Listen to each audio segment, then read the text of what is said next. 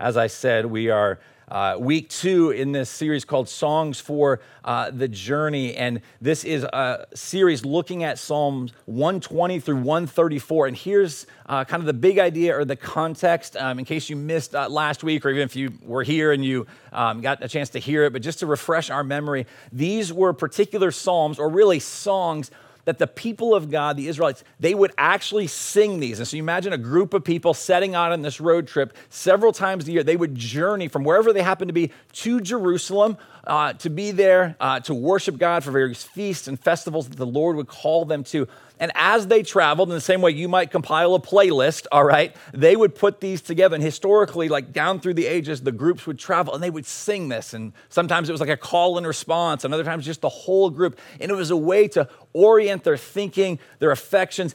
When the journey got tough, it was this reminder of like, yes, but we are journeying to Zion. We are going to God's city. We are going to be in the temple. We are going to be gathered with God's people from all around the surrounding areas. And so there was this picture of what lay ahead that helped them in this particular journey. And so the idea here is that they were pilgrims on a journey. And though we're not in the spot right now of this journey to Jerusalem, the reality is we are on this journey as we await the new Jerusalem that will come down out of heaven when Jesus will set everything right, when all the sad things will come untrue, you know, that will no longer be part of this reality, they'll all be undone, every tear will be wiped away. And we too, like the folks here in the Psalms that we we're going to be reading over these, these few weeks and studying together, we need that reality. Like, we need to sing these together so that we would not lose hope. When we talk about the reality, like, obviously, there is pain, there is suffering, there is difficulty. We're reminded of that just as a church family right now as we grieve. And so these Psalms have been given for us all as fellow journeyers, sojourners, that we are on our way. And there's this invitation, not simply to check out, but to journey together, to do it in community, and to use these songs, to sing these particular songs as a way to orient us and to help us navigate the treacherous terrain in which we find ourselves. And so this morning, we're going to look at Psalm 121. And so if you got a Bible, please turn there. We want to make our way through this text. As always, you can go to cpwp.life and swipe over until you see the card that says message notes. And there you will find the text this morning, as well as any of the slides that I'm putting up. Uh, you'll find that information there. There's space that you can actually take notes, email it to yourself afterwards if there's things you want to make sure that you don't uh, forget. But I want to go ahead and read Psalm 121. And so I'd encourage you just to to stop whatever it is that's going on right now, to try and focus your heart and your attention and allow these words as they're read. The only perfect thing that will happen today is a reading of God's word. Like, this is God's infallible, inerrant word. All right, you don't need my thoughts or opinions. All right, we need to hear from God, and He has spoken to us through His word. And so, church, hear God's word out of Psalm 121. I lift up my eyes to the hills. From where does my help come? My help comes from the Lord who made heaven and earth. He will not let your foot be moved. He who keeps you will not slumber. Behold, he who keeps Israel will neither slumber nor sleep. The Lord is your keeper. The Lord is your shade on your right hand. The sun shall not strike you by day, nor the moon by night. The Lord will keep you from all evil. He will keep your life. The Lord will keep your going out and your coming in from this time forth and forevermore. This is the word of the Lord. Church, I want to invite you right now. Let's, let's pray.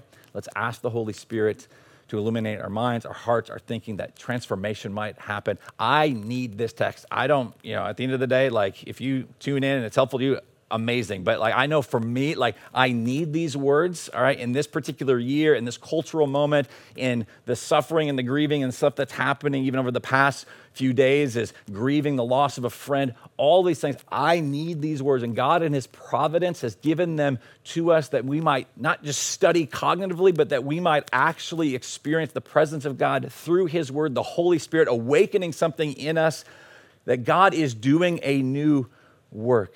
And so, as I put the words on the screen, I invite you, will you pray these aloud with me? Oh Lord, your word is a lamp to our feet and a light to our path. give us grace to receive your truth in faith and love and strength to follow on the path you set before us through Jesus Christ. Amen. So we're going to look at Psalm 121. And as it gets going, the first thing I want to put before you is the psalmist. As we remember, even last week, Psalm 120 was it's kind of picturing like getting ready for a trip, right? They're getting ready for this road trip, and there comes this moment of decision of like, I don't want to live in this particular way. Like, I can either choose to have life go on as it has away from the presence of God, or I can repent and I actually can decide and determine, no, I'm going in a new direction. That's where life is found. And so, where we ended last week was the people joining in this song, like, yes, we're going to the house of the Lord. We're going to the place where we get to enjoy the presence of God. And there was this very defining moment. And so, you can imagine, right? Like if you've ever gotten ready for any sort of road trip or uh, you're traveling somewhere, or something you're excited about, like there's enthusiasm, there's, there's some fair bit of stress typically, but like you're ready to head out. And so there can be this joy, there can be, you're imagining like all the amazing things that you're going to do.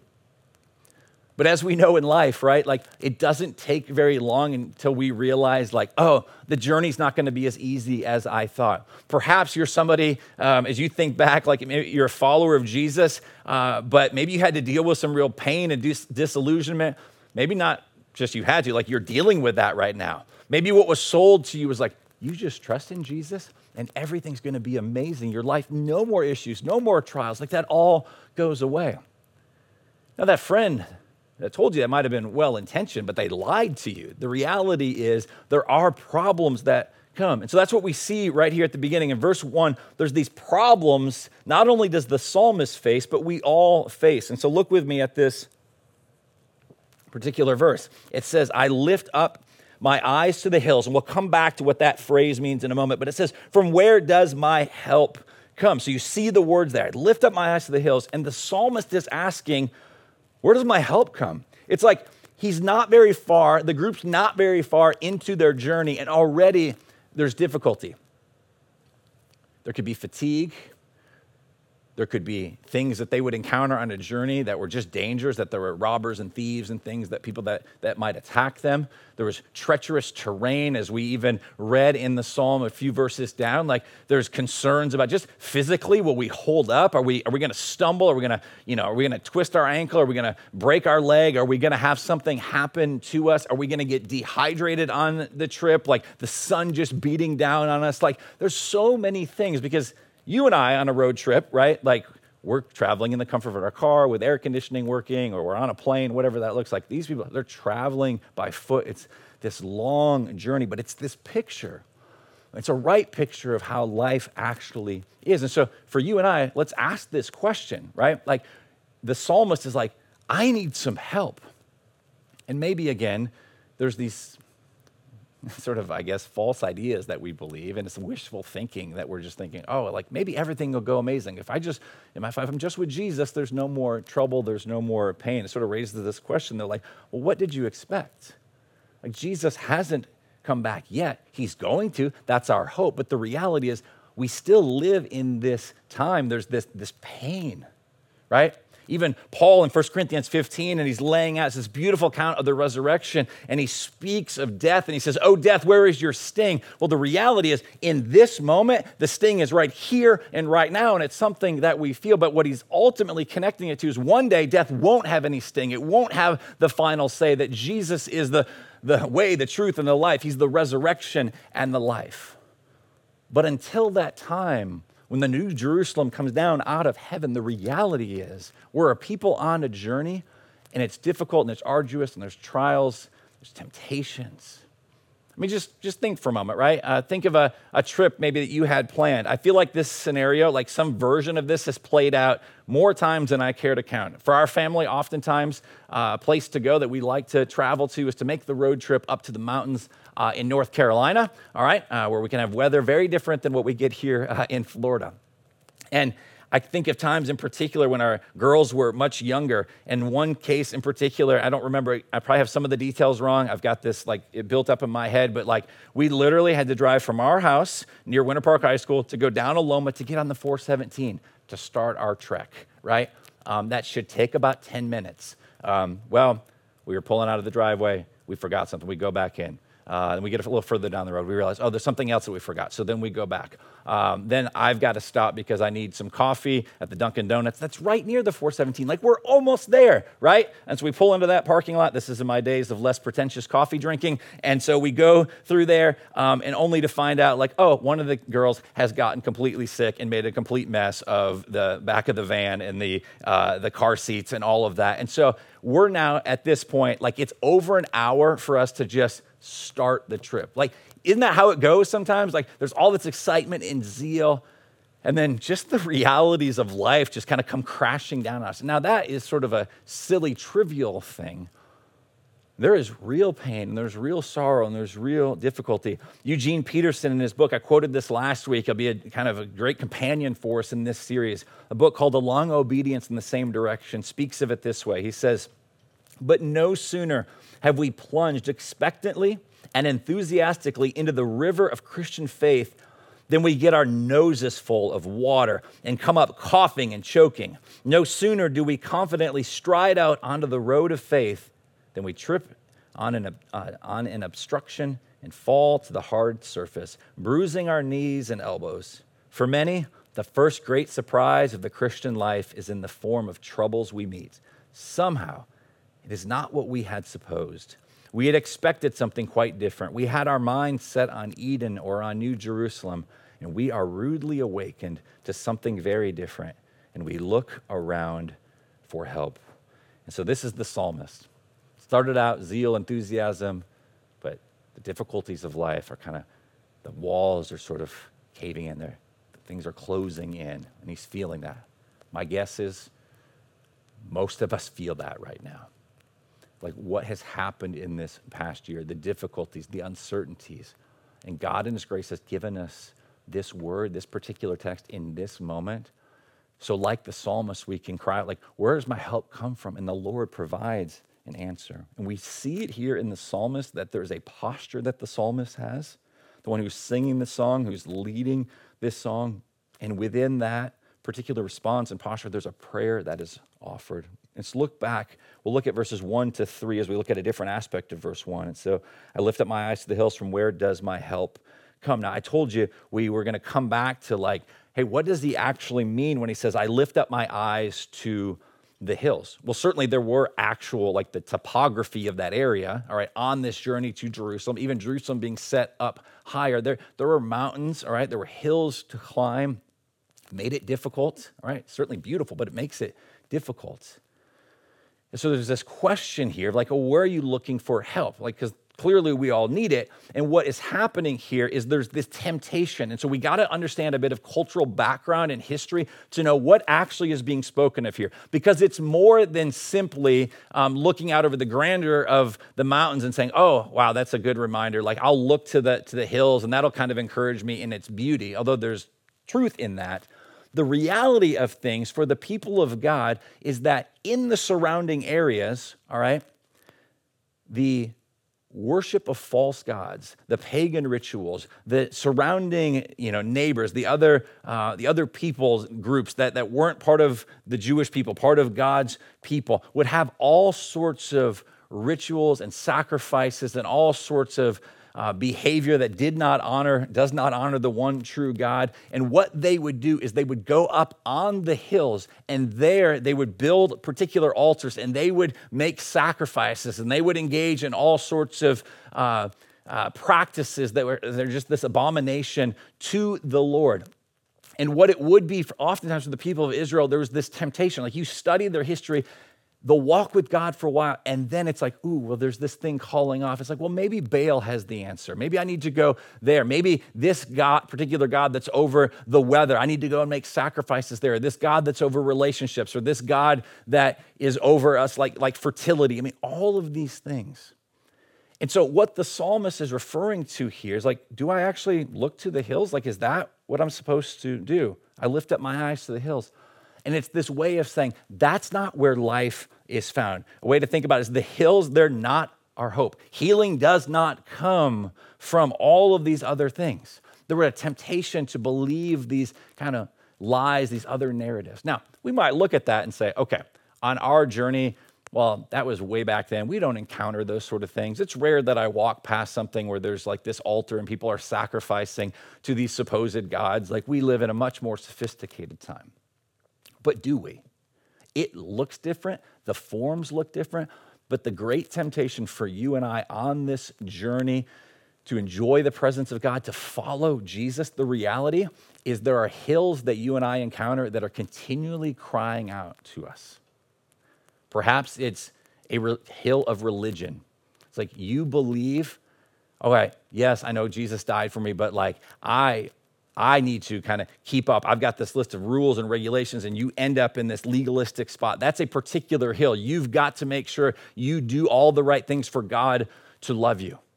That is a hill that cries out to us, but it is a lie that will not bring life. We can go on and on. For some, it's like, hey, if I just have this particular career, if I could get this job, or if I could have this influence or this power or be known in a certain way, and what do we do? There's an altar and we sacrifice relationships, we sacrifice our children, our spouse, our friends, all in the name of career advancement so that we can get that power, we can get that influence, maybe we can get that particular money, to get that particular home, to get that particular trip, to get whatever it is, thinking that thing will satisfy. We make sacrifices to get the approval of other people. And so we never actually say no. We, we choose to just say yes to everything in hopes that people will like us and pat us on the back and encourage us. And all the while, our soul is sort of withering up and dying. It is a hill that beckons us and it calls out to us like this siren, and it will lead to our lives crashing on the rocks. So it can be your appearance is it good to steward well your body? Yes, and amen to all that. But how easy is it to become enslaved where we sacrifice just to make sure that we look a particular way? Is it good to steward your mind and to do well in school if that's your calling right now? Yes, it is. But you are defined by more than simply your grades. We could go on and on and on. So, follower of Jesus, let me put before you we live in a time that looks more sophisticated, but at the core, the hills still cry out. And so we have to ask. I look, uh, I lift up my eyes to the hills, like I'm in need of help. Is that thing going to satisfy? And the resounding answer over and over and over again that is hard to get through my thick skull is Jesus is the only one that satisfies. I could get everything that I could possibly desire, but if I don't have Jesus, it actually will not satisfy. And the lie of the enemy is like, just get a little bit more of what you already have. And that next thing, just around the corner, just a little bit more, is somehow going to bring joy and satisfaction. The prophet Jeremiah speaks of this in Jeremiah 3. I'm going to read the NIV version because it's a little more family friendly. But if you want to go read the ESV version, you can look that up. It's a bit more graphic in its depiction. It says this in regards to the hills Surely the idolatrous commotion on the hills and mountains is a deception Surely in the Lord our God is the salvation of Israel. The prophet saying, What happens on those hills is no way to live. And so from there, we get into verse 2. And so the psalmist, as he's crying out, says, My help comes from the Lord who made heaven and earth. And so now we're beginning to turn this corner. There's difficulty. We're not denying that. It's not a call to like stick our head in the sand and be like, no, no, no, I don't, I don't hear any of the pain or suffering. Like we feel it. It's real. It's around us. We're experiencing it, your neighbors, your family members, your friends. What are we supposed to do? And the psalmist says, My help comes from the covenant making, covenant keeping Lord, the one who invites me into his presence, the one, it says in verse 2, who made heaven and earth. Not these silly little impotent gods there up on the hills that are no gods at all. There's the one true God, and He has made everything. He is sovereign. So when you look to the hills, don't look to the altars, don't look to that. Look around and just be astounded by how large and majestic and transcendent, and to think, wow, this place, the Lord has made that, and we're just one small little blip on the cosmic, like on the in the larger galaxy and beyond. There's a writer by the name of uh, N.D. Wilson. He wrote a book several years ago called Death by Living. And I love, in a sort of comical, poetic sort of way, he's helping us see the one who made heaven and earth. Like, this is what I need to be reminded of when I start to get anxious and I start to get discouraged. It's not to say that there's not space for healthy lament and crying out, because there is. But I also need to remember that God is sovereign, that anything that you and I are experiencing, like God has complete control over.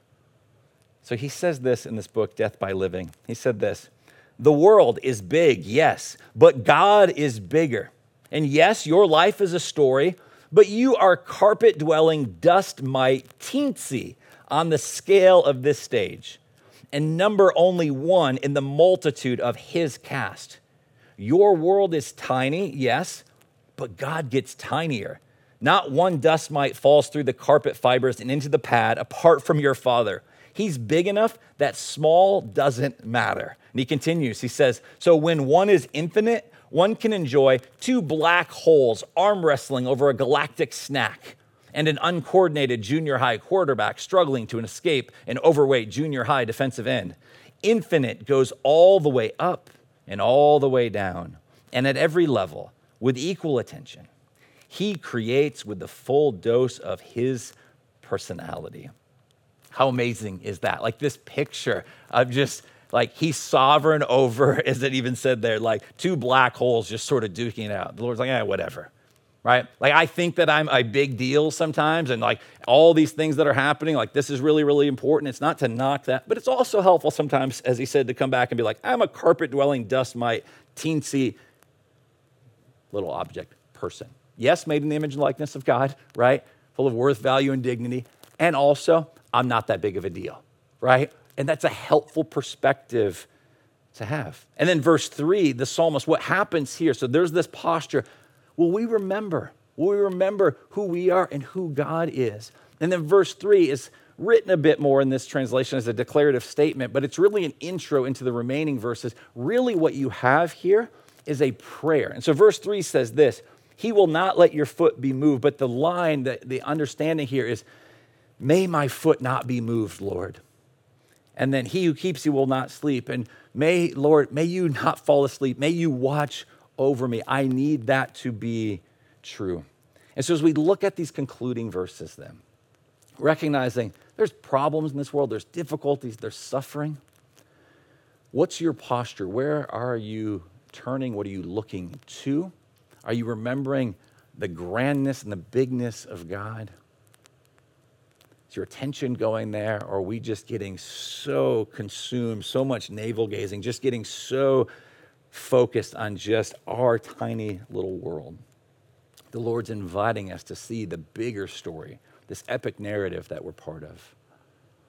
And the Lord, in His kindness and grace, as this prayer is offered, begins now. What ends up happening is you've got the psalmist writing, and now it's like this kind of call and response. And some uh, commentators and theologians think this would have been like there's these questions that are posed, all right? And then these words would be sung back as a way to just reinforce and to remind all of us who the Lord actually is.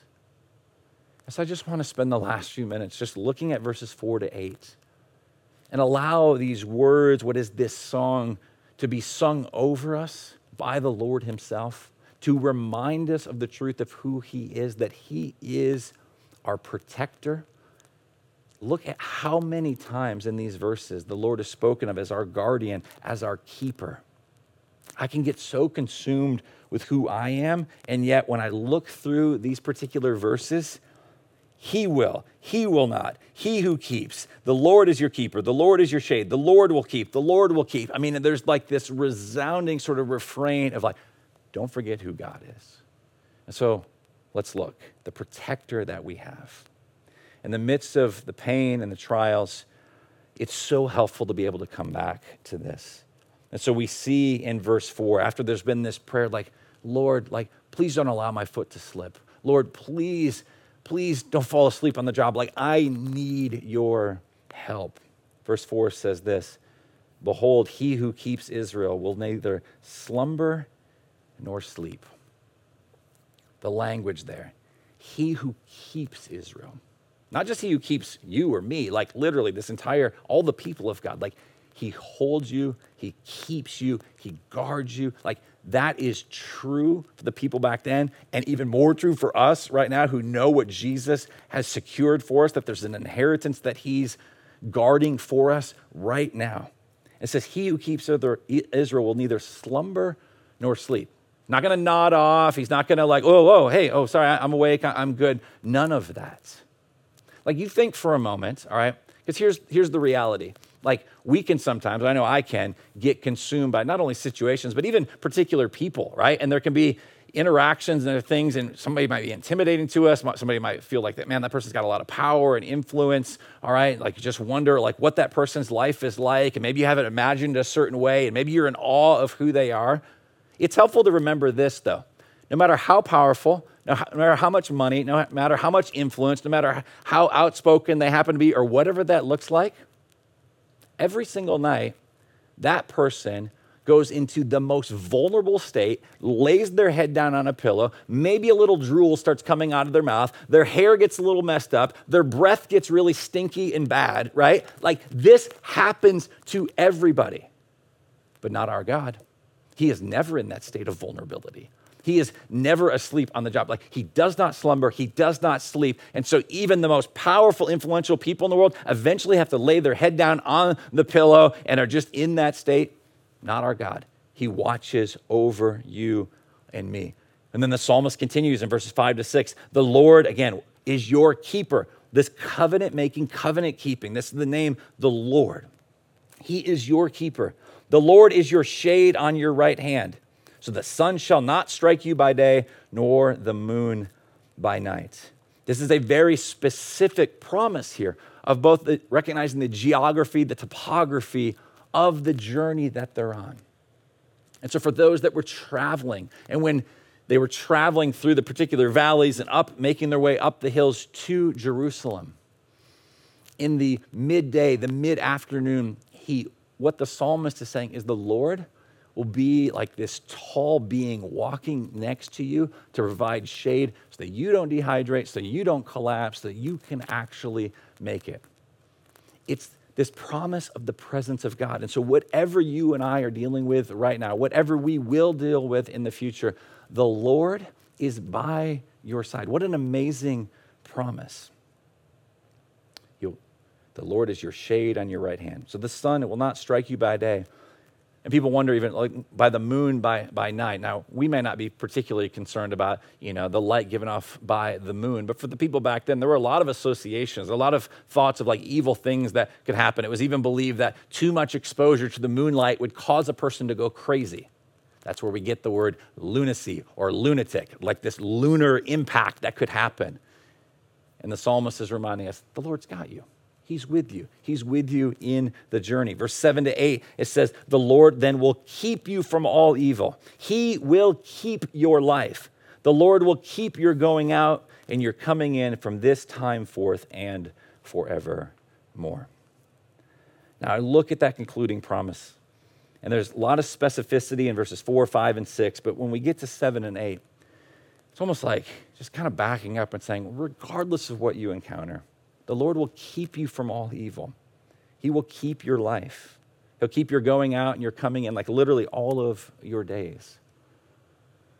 And so there's this tension, though, isn't there?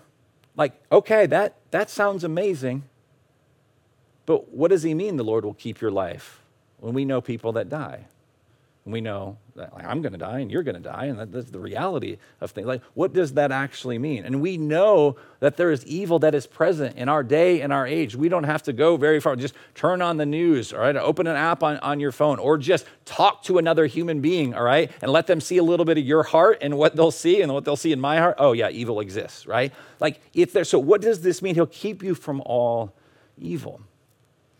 Is it this just sort of naive, like people that are like, oh yeah, Christianity, you know, um, it's just this little opiate that will kind of help you get through the difficulties of life?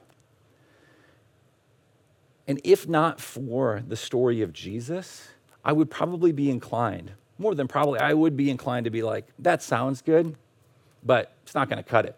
Because there's a lot of evil and there's a lot of difficulty. There's a lot of things that don't make sense. And uh, be honest, like I'm really ticked off about it sometimes. And I imagine you are as well. Like, what do we do with this?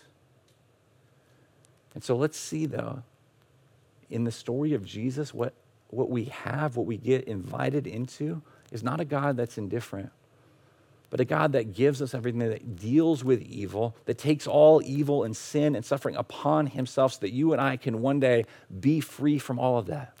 And so God would agree, yes, right now it doesn't feel like we, we experience the reality of evil. There still is brokenness, but that's not ultimately where the story is heading. Maybe a way to think about this is like, how do you tell the story of the Christian's journey? All right, like you as a follower of Jesus, like what story are you prone to tell? And I am prone at times to focus on, well, this happened and this difficulty, and can you believe this?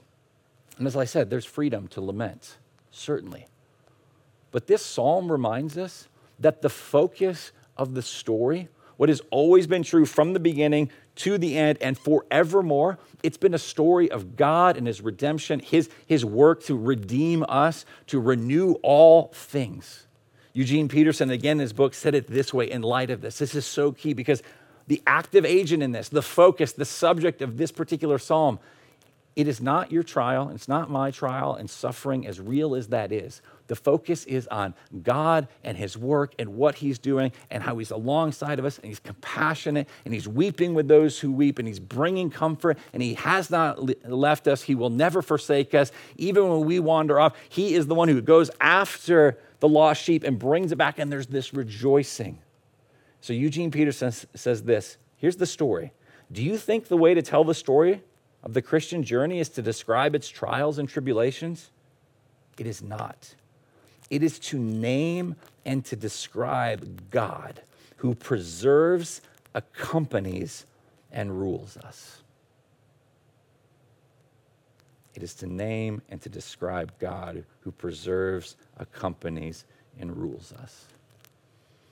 So, yes, so much difficulty. But our invitation is to turn and to see. So let's close with these words here. This is why the Apostle Paul would write in the book of Romans, in this letter, in dealing with just this recognition. It's earlier in the chapter, in chapter Romans chapter 8, that he talks about this, this groaning, the pain that still exists but because we know the story of Jesus, we know that, that God has not given up on us or this world, that He's going to renew all things, and that He is with us. In those times when we doubt, when we wonder, and we're tempted to go to the hills and try and find our hope and our healing there, what we're invited into is to see, oh, the life, the death, the resurrection of Jesus, his ascension. Like, it's not a bad thing when Eugene Peterson says that he's, Peterson says he's ruling over us. Most of the time, we were kind of like, we cringe at that but everybody's serving somebody. And you can either serve a false God that will bring more pain and anxiety and suffering, or you can serve the God of the universe, the one whose presence you were made for. And so look at these words Romans 8. Let these just sort of wash over you. What then shall we say to these things? He's speaking of difficulty in life. If God is for us, who can be against us? He who did not spare his own son but gave him up for us all, how will he not also with him graciously give us all things? Do you know that? You have to look no further than the cross of Christ. Jesus, the, the Father did not spare his own son in order to get you back, in order to redeem all things. And so, yes, there's pain and there is difficulty, but our Lord has entered in and he has paid the ultimate price so that we can be brought into the family, so we can have one who would journey with us, who is going to get us home, that God is with us and that He is for us. He continues. He says this Who shall bring any charge against God's elect? Isn't there that voice that's continually trying to speak about like all your in, like all your inadequacies, your inefficiencies, all your sin that you still struggle with? There's this enemy that's like trying to say, You're not worthy of being loved. Well, look at the answer here. Who will bring any charge against God's elect? It is God who justifies. Who is to condemn? Christ Jesus is the one who died, more than that, who was raised, who is at the right hand of God, who indeed is interceding for us. And so, in those moments when the lies come up and you believe the journey's too much, or that you're going to be like overtaken and overwhelmed, or you doubt that God loves for you, or you feel the sin and the shame and all of that, here's the answer. It's so amazing. Like, you're not going to stand condemned because Jesus was condemned in your place and in my place. Not only that, he was raised, and now he's at the right hand of God. And guess what he's doing right in this moment with all that's going on in your life and in my life? He is interceding for you. And he's not going to take a break, and he's not going to take a nap, he's not going to get worn out or tired and fall asleep. He is doing it forever until he sets everything right. And it continues.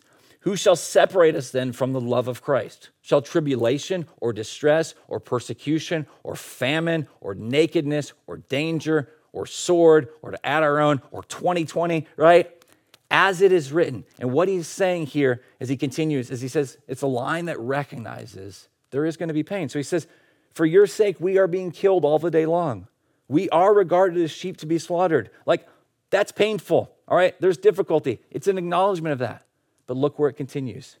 But no, in all these things, we are more than conquerors through him who loved us. For I am sure that neither death nor life, nor angels, nor rulers, nor the things present, nor the things to come, nor powers, nor height, nor depth, nor anything else in all creation will be able to separate us from the love of God in Christ Jesus our Lord. That is good news. That is Paul being like, I got to just stack this like one phrase after another just to pile up and to try and convince all of us through the power of the Spirit, like God has you. He is with you. None of this stuff is going to overcome. He has a plan and He is with us.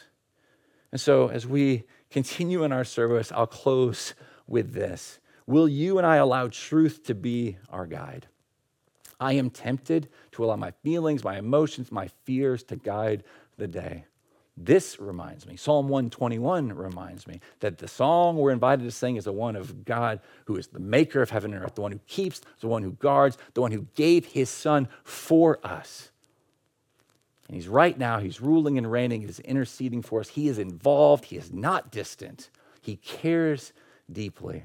Dietrich Bonhoeffer, in light of this, said this But to deviate from the truth for the sake of some prospect of hope of our own can never be wise. However slight that deviation may be, it is not our judgment of the situation which can show us what is wise, but only the truth of the Word of God. Here alone lies the promise of God's faithfulness and help. It will always be true that the wisest course for the disciple is always to abide solely by the Word of God in all its simplicity. Church, let's go to the Lord in prayer and let's ask the Spirit to keep us, to walk with us. We know that that's true. Let's thank Him for the presence. Thank you. Let's thank God that we're part of this story the life, death, and resurrection, the ultimate return of King Jesus. Let me pray for us. Father in heaven, give you praise for who you are, for your kindness, your mercies that are new each and every day.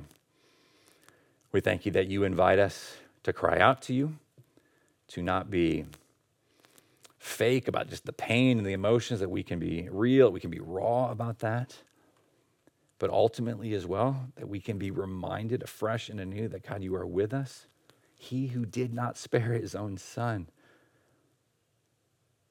We thank you for that sacrifice. Jesus, we thank you that you took all of our sin, our shame, and our brokenness the wrath that should have been poured on, out on us, the wrath that should have been poured out on me for my rebellion against the one true God and came to looking to the other hills. Jesus, you died in my place. So I give you praise for that. Thank you for the reality, even in this time, in this season, and in particularly acute, painful ways where we are grieving right now. I thank you that grief and sorrow does not have the final say. I thank you that the end of the story wasn't a bloody Roman cross, but an empty tomb, and then the ascension of the resurrected king who one day will return. And so we cling to that promise. Help us to believe, Spirit. There are times when we doubt, so help our unbelief. Thank you that you are with us. As we continue to worship you now through song, God, I pray that you would get the glory and the honor that is due your name, and that we would experience a deep and abiding joy as we worship you. We pray these things in Jesus' good name. Amen.